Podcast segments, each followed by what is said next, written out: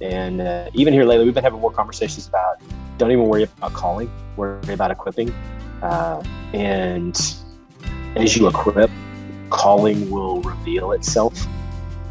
You know, I think too often we we are looking for the called people to equip, and I wonder if we have the cart backwards. You're listening to the Send Columbus podcast, a conversation for developing strategies and sharing stories as we plant churches everywhere for everyone. Your hosts are Send City missionary Chad Grigsby and church planting catalyst Jason Phillips. Welcome back to the Send Columbus podcast. My name is Jason Phillips, your Columbus CPC. I'm joined by Chad Grigsby, our Columbus SCM. And today we are joined by Charles Campbell. Charles, welcome. Thanks, guys. It's good to be with you. Actually, I'm Charles. So we have two Charleses. Yeah. I see. I, I, thought I was. I thought I wasn't calling oh, you that anymore. Oh, that's that's my real name. Charles is Charles, but I but I go by Chad because that makes sense. It does. It does. Yeah. Yeah. I mean, it could be Carl. Charles, have you ever thought about switching to Chad? No, yeah. I've never thought about Chad. Never thought about switching to Chad. So I've heard I could switch to Carl. I was like, was, okay, yeah, that's another option. So now is Charles is Chad Childress you, your guy you work with, or is he your direct reporter? Yep, Chad's my Chad's my direct boss. So yeah, so we could have three Chads if you changed. That's true. To Chad. That's true. There's not a lot of Chads. There are not. There are not, so. but I know I know a few. So I know a few.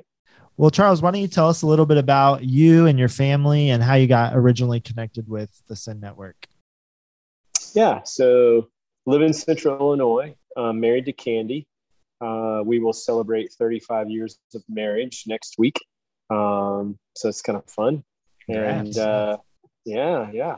Three girls. Um, our oldest, Carrie, lives in Indianapolis with her husband, JT and uh, they've given us our first grandbaby, so that's fun. Congrats! Um, yeah, yeah. So How actually, have another on the way. How's grandbaby? So Rose, yeah, Ro- Rosie is 13 months old, oh. and uh, she's got a baby sister coming in August. So, so close, close together. Um, and then our youngest, um, Haley, she lives down in Southwest Missouri, uh, close to Springfield, Missouri, and she's getting married June the 4th. So we'll welcome another son-in-law to the to the tribe here in a few weeks. Um, and then our middle daughter Madeline, uh, she's in grad school at Mississippi College down outside of uh, Jackson, Mississippi. So she's actually actually starts today. Today's her first day on the job as a NICU nurse um, while she's also working grad school. So. Um, now, that's actually Clinton, Mississippi, isn't it? Yep, she's in Clinton. Yep, she's in yeah. Clinton. You know your you know your Mississippi geography. Mississippi so, geography, yeah. Yeah, yeah, yeah. So, um, but Central Illinois has been home since the early 90s, served a couple of churches in the area, and then in 2000 went to work for Illinois Baptist on their state convention staff doing student ministry primarily. And then in 05, um, felt the call to possibly church plant. And so was thinking about leaving to go plant a church recognized that I wasn't a lead guy. I was a really good number two guy. Um, and so I actually uh, partnered up with a lead guy at an assessment and we co-planted the church that I still attend. Um, and then I began to do church planting at the state level. Um, and so I was always a jointly funded missionary with the North American Mission Board. Um, but uh, so church planting has been in my blood for a long time. Even when I was doing student ministry, student ministry is just kind of a church planting incognito, quite honestly, you know, because you're always starting things, you're always developing leaders.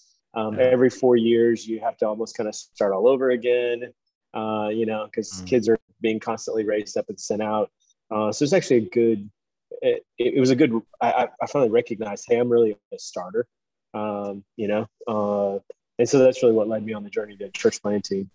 And then um, how I got really full time with NAMB uh, around 2013, 2014, somewhere along in there, I met Mac Lake, and Mac was doing these cool assessments um, in Phoenix and Vegas. And so I took myself and one other buddy of mine, Chris Wright, we went out to Vegas to watch and basically steal whatever we could steal and bring back um, and to change how we were doing assessment in Illinois because it just it was okay. Um, uh, and so we started doing that. And then two years later, Mac brought all of his work to NAMB. And so the assessment centers that we do today at NAMB really got their formation and foundation with all of Mac's work. Um, and then there was this whole training side of things that he was doing with church planters. And um, I was at an event to be trained to be an assessor for NAMB for Chicago, and Mac was in the room. He's like, hey, I'm looking for a trainer for the Midwest. Would you know anybody? And I said, I don't know. Let me see the job description. So he handed it to me. I looked at it. I walked outside. I called my wife and I said, Hey, would you mind if I applied for a job without us actually having talked about it? She's yeah. like, well, as long as we don't have to move, I'm, I'm okay with that. I said, I think it's a work from home job. And so I walked back in, I looked at Mac and I said, I would like me? to apply for this job. exactly. Was that was that his intention the whole time? Was no, he I don't okay. I don't think so. Um okay. but okay. if it was, um, because he's like, because this was in the fall of 15.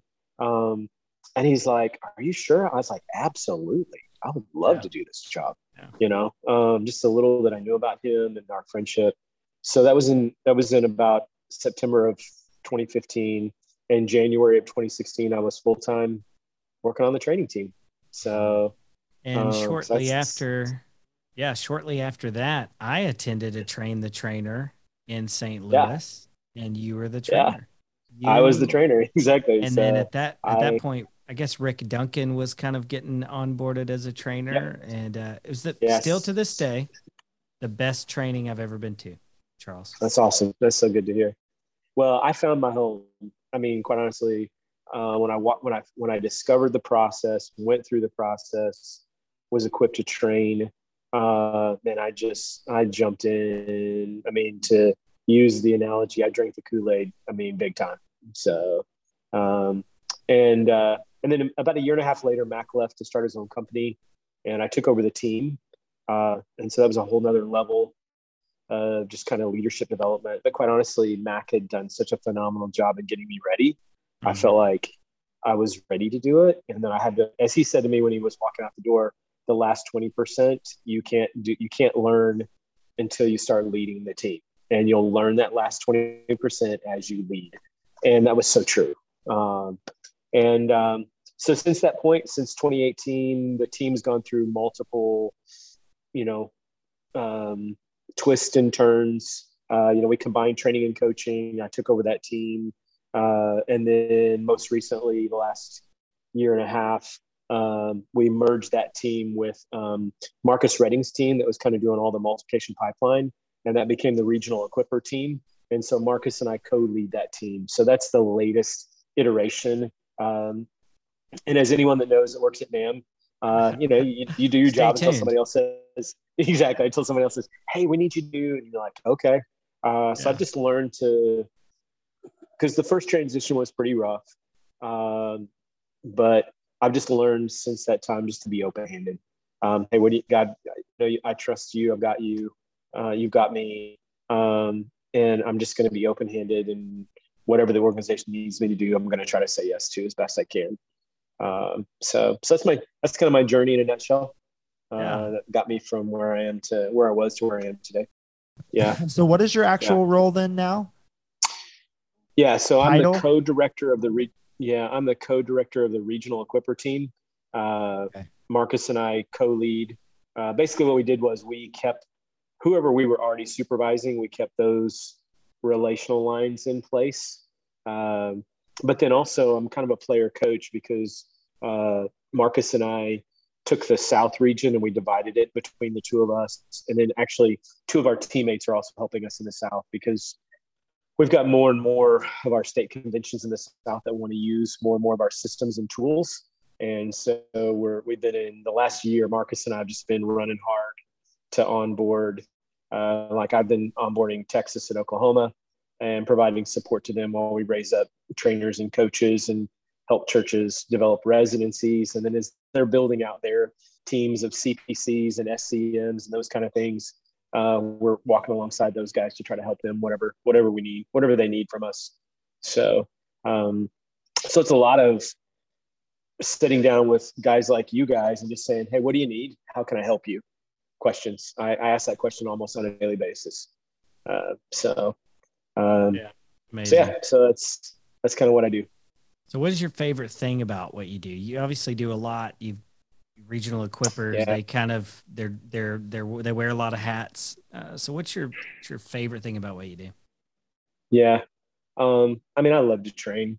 Um, so whether I'm actually running a training map like I was last week in Dallas, I was um, onboarding a new co-trainer. He's actually Aaron Clayton. He's going to be taking over uh, training for Southern Baptist Convention of Texas. Uh, and so that was the that was the pass off event last week.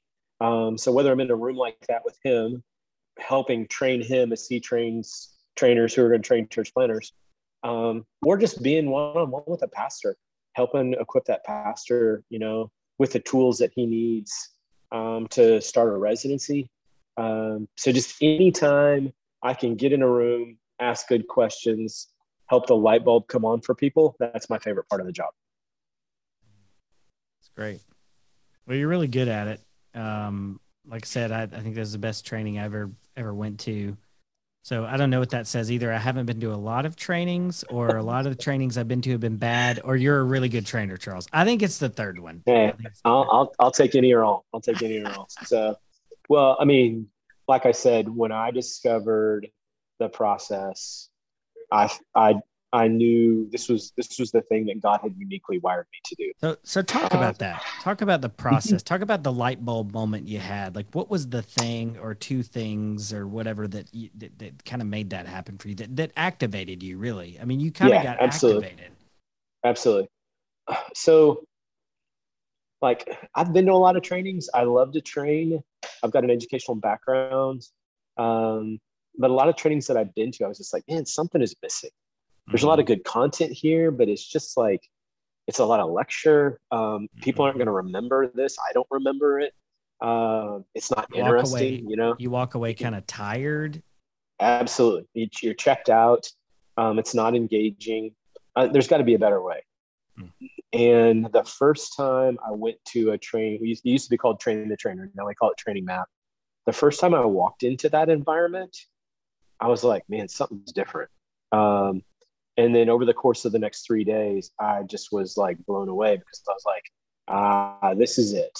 Um, so you know it's built on a 4e philosophy of explore experience evaluate equip just those basic four e's a were helpful. And then all these techniques that mac they're not techniques you don't know about. I mean things like brainstorming and practice and um, some group coaching might be a new one for people telling good stories that make a point. So strategic narratives. So it wasn't mm-hmm. like these things were like brand new to me, but the way that they were connected together um, in a really strategic way um, just made sense and made the content come alive and made it easier to remember. And to me, that was the big deal at the end of the day. If I can remember the majority of what I've learned, then something was done right, you know? Yeah. Um, I remember walking into the room and seeing the quote, talking isn't teaching and listening isn't learning. And I've never forgotten yep. it. I saw yeah. that and I've never Absolutely. forgotten it. And then yeah. to, to think about the 12 uh, hardwired habits, right?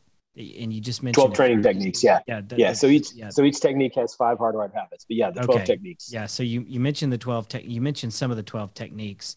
So there's 12 yeah. learning techniques, two of which are kind of the ones we typically think of, which are directive teaching and strategic narrative. Yep. So to think that there's like yep. 10 other ways to learn stuff, you know. Yeah. And so if, yeah. if, if, you know, if you're out there and you're a church planter or you're a trainer or you eh, lead leaders at all, realizing that really two out of 12 things are what we do the majority of the time. So, something's got to change right in our in our training and Absolutely. And, and it kind of wrecks you for like lecture. It really does, right? Like you you it can't does. really it does. train that way anymore. And when you go to a training like that, you're like, oh, this is not going to stick as well, right? So it's, it's well, crazy. yeah, and and I, I have to be careful because I'm like super passionate about it.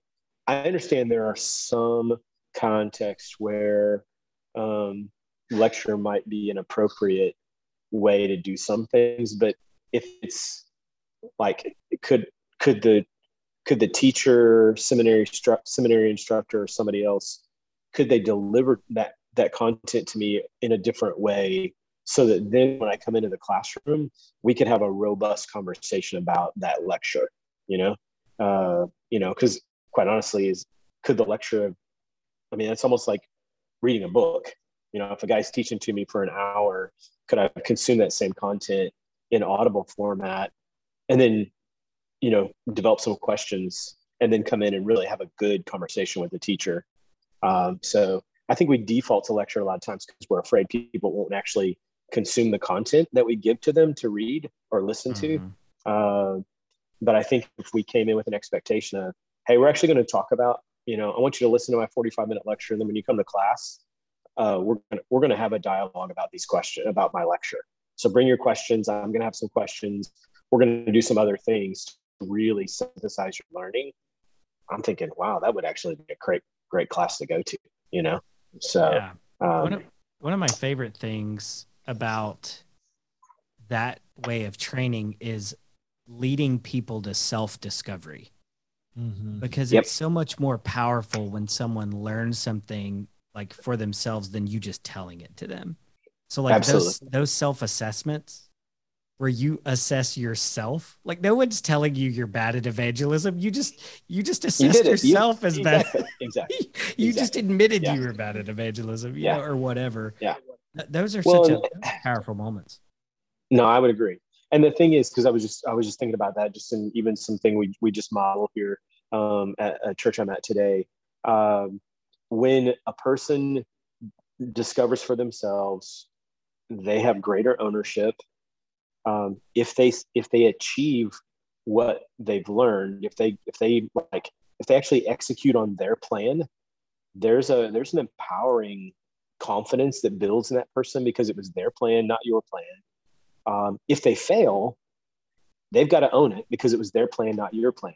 Whereas if you give them a plan and they and they fail at it, they look at you and go, "Well, if Grigsby hadn't given me that plan, you know, I, I wouldn't have screwed it up. You know, if it had been my plan, I would have I would have I would have I would have accomplished it. You know, or mm-hmm. even if they accomplished it and it was your plan, they're like, "Well, it really wasn't my plan. It was really Chad's plan. I just I just ran the play, and it really wasn't me." Well, you haven't grown any kind of confidence in them mm. and their ability to execute the thing that they learned. So yeah, I just think it's also a whole nother level of empowering. So yeah, and if if they have a plan and it's not as good as the plan that you would give them, but it's mm-hmm. a plan that they own, they're going to do better yep. with a plan that they own that's worse than the plan that you give them. right? That's so, exactly right. No, that's exactly right. Absolutely. It's just a powerful Absolutely. thing. So, it's good. Yeah. Yeah. Yeah. So, so for me, just to kind of summarize what we've been talking about, anytime I can get in a room and do training, I don't care what kind of training it is, I love to do that. Uh, and so, so if it's helping a church with a residency or if it's helping a CPC get equipped to help a church with residency or training or coaching, um, I just I, I, love to watch the aha moments happen for people and Fun. try to create environments, orchestrate environments where that can happen to people. And uh, I'll do that all day long, every day until God takes me home. That's good circling back to something you said earlier you said part of a big part of your role is really getting with pastors and just really asking them like what are the things that you need? What are some of the things that you hear really really often?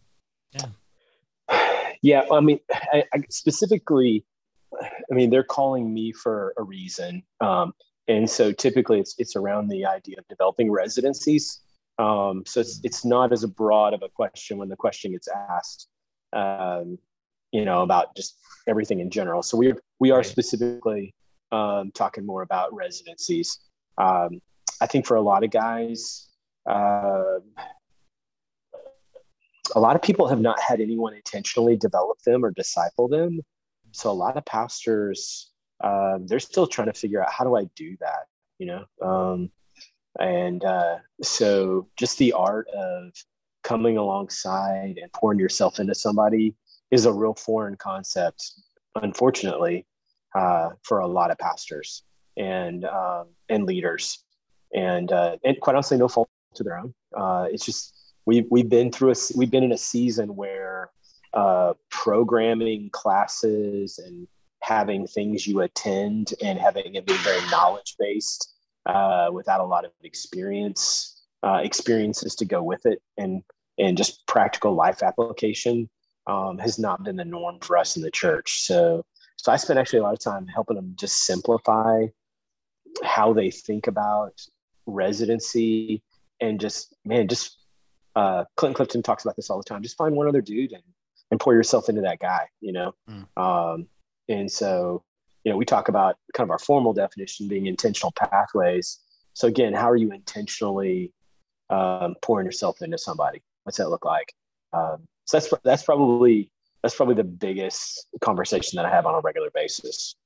Um, yeah. So that and and I will get the regular conversation of, hey, can you help me recruit somebody? And I'm like, uh, I mean, I, I get that question all the time, and I don't. It doesn't matter what the size of the church is. You know, big church, small church, mega church. Everybody's going. Can you help me recruit somebody? I'm like, no, I can't. Right. So uh, how do you? I can help you develop somebody. How do you? How do you spend that? Like somebody who says, "Hey, I want to invest in someone. I'm interested in investing in someone. Let me know if you have someone." You know, or yep, or we're interested in having a resident. If you can find a guy, how do you help them? see that that actually they have people in their life that they could do this with? How do you how do you help them do that? I just asked that question. Who do you know? Who do you have sitting in your pew? Who are you doing life with um, that you could call out? You know, uh, and uh, even here lately, we've been having more conversations about don't even worry about calling, worry about equipping. Uh, and as you equip, calling will reveal itself you know, I think too often we we are looking for the called people to equip, mm-hmm. and I wonder if we have the cart backwards. I wonder if we should be just equipping people. I mean, if you think about it, Jesus just found 12 dudes. Um, you know, they weren't chasing after him, which quite honestly is the normal case in that rabbinic world, right? You went and presented yourself to a rabbi and said, hey, I want to follow you. But in the case of Jesus, Jesus went and called his dudes to follow him uh, and just poured himself into him for three years. Uh, and then, quite honestly, I think we could probably make a case that they didn't discover their calling until after he was gone. You know, I think so many of us are called in the process of being equipped. Yeah, Ex- I, no, I agree. That's yeah, that's what I'm saying. I think. Yeah, I think once as we're being equipped, I think we discover our calling in the midst of that. Absolutely. You know, I mean, on a mission uh, trip, people get called to missions. Not they absolutely. don't get called to missions, then go on a mission trip. Like so many, so much of the time, yes. during that yeah. process of doing. Yeah. yeah. So, so I think I think that's a conversation I have I have a lot um, with pastors. Just hey, just start finding people in your church. Find faithful men, find faithful women in your church who are already living out godly lives in their homes, in their workplaces? And then what can you do to begin to equip them to take their next step in their missional journey um, towards living out the gospel? And some of those people are going to raise their hand along the way, Chad, like you just said, and go, "Hey, I think God might be calling me to something uh, vocationally." You know, use that language. Um, it's like, okay, well, let's let's let's talk through that. That's powerful. I think we got time for one more question, Jason. You got we got a couple here listed, but what yeah. stands out to you? No, I was just this whole conversation is reminding me of our conversation with Ryan a little bit. Uh, we had Ryan Johnston on the podcast oh, yeah. last week, and one of the things that Chad really pulled from that um, too was that every I think a lot of times pastors don't know where to start with residencies, and what Chad yeah. kind of took from that podcast was that every pastor already has a residency inside them and it's really we yeah. just have to learn how to draw that out of pastors yeah. and like you said there's all, all those people that we there are people in the pews that can be discipled yep we just need to find no. them no, no absolutely really that's, like that. that's why we use the word intentional i think i think there are a lot of unintentional residencies happening unintentional processes so um yeah you know but what is what does it look like to be to intentionally and we use the three d's to intentionally discover so what's it look like to have this I see in you conversation with somebody? And then what's it look like to intentionally develop them towards places and how do we intentionally deploy them to those places that God has put on our hearts and their hearts to go take the gospel? Um, and so, and I would make the case everybody has a place because God gave the Great Commission to all of us, and it's just a matter of um, for some people their place may be their neighbor next door. For other people, their place may be in another city where they're going to go plant, uh, you know, a church or go serve in another country. And so, um, so how do we as pastors help develop our people toward the places that God has already called them to? You know, so, so yeah, so it's that. That's that's what I'm chasing after, and gonna keep chasing after until God calls me home, or you know, Vance Pitman tells me to go do something else. So. or, or, or NAMB, NAMB, tells you to do something different. well, Charles, this has been great, man. Really appreciate your time and just uh, again, thanks. I've learned a lot from you. Uh, I've, I've, learned a lot about training from you. That's changed my approach to training, and so mm. and just thanks for your investment you make in leaders and in our yeah. network. And we're super thankful for our regional equiper, Jim Jim Scott. And, uh, thankful. Absolutely. Him. So really, really appreciate you guys and all, all you do. Thanks for checking out today's episode. Don't forget to subscribe wherever you get your podcast. And remember, every church is a multiplying church in the making.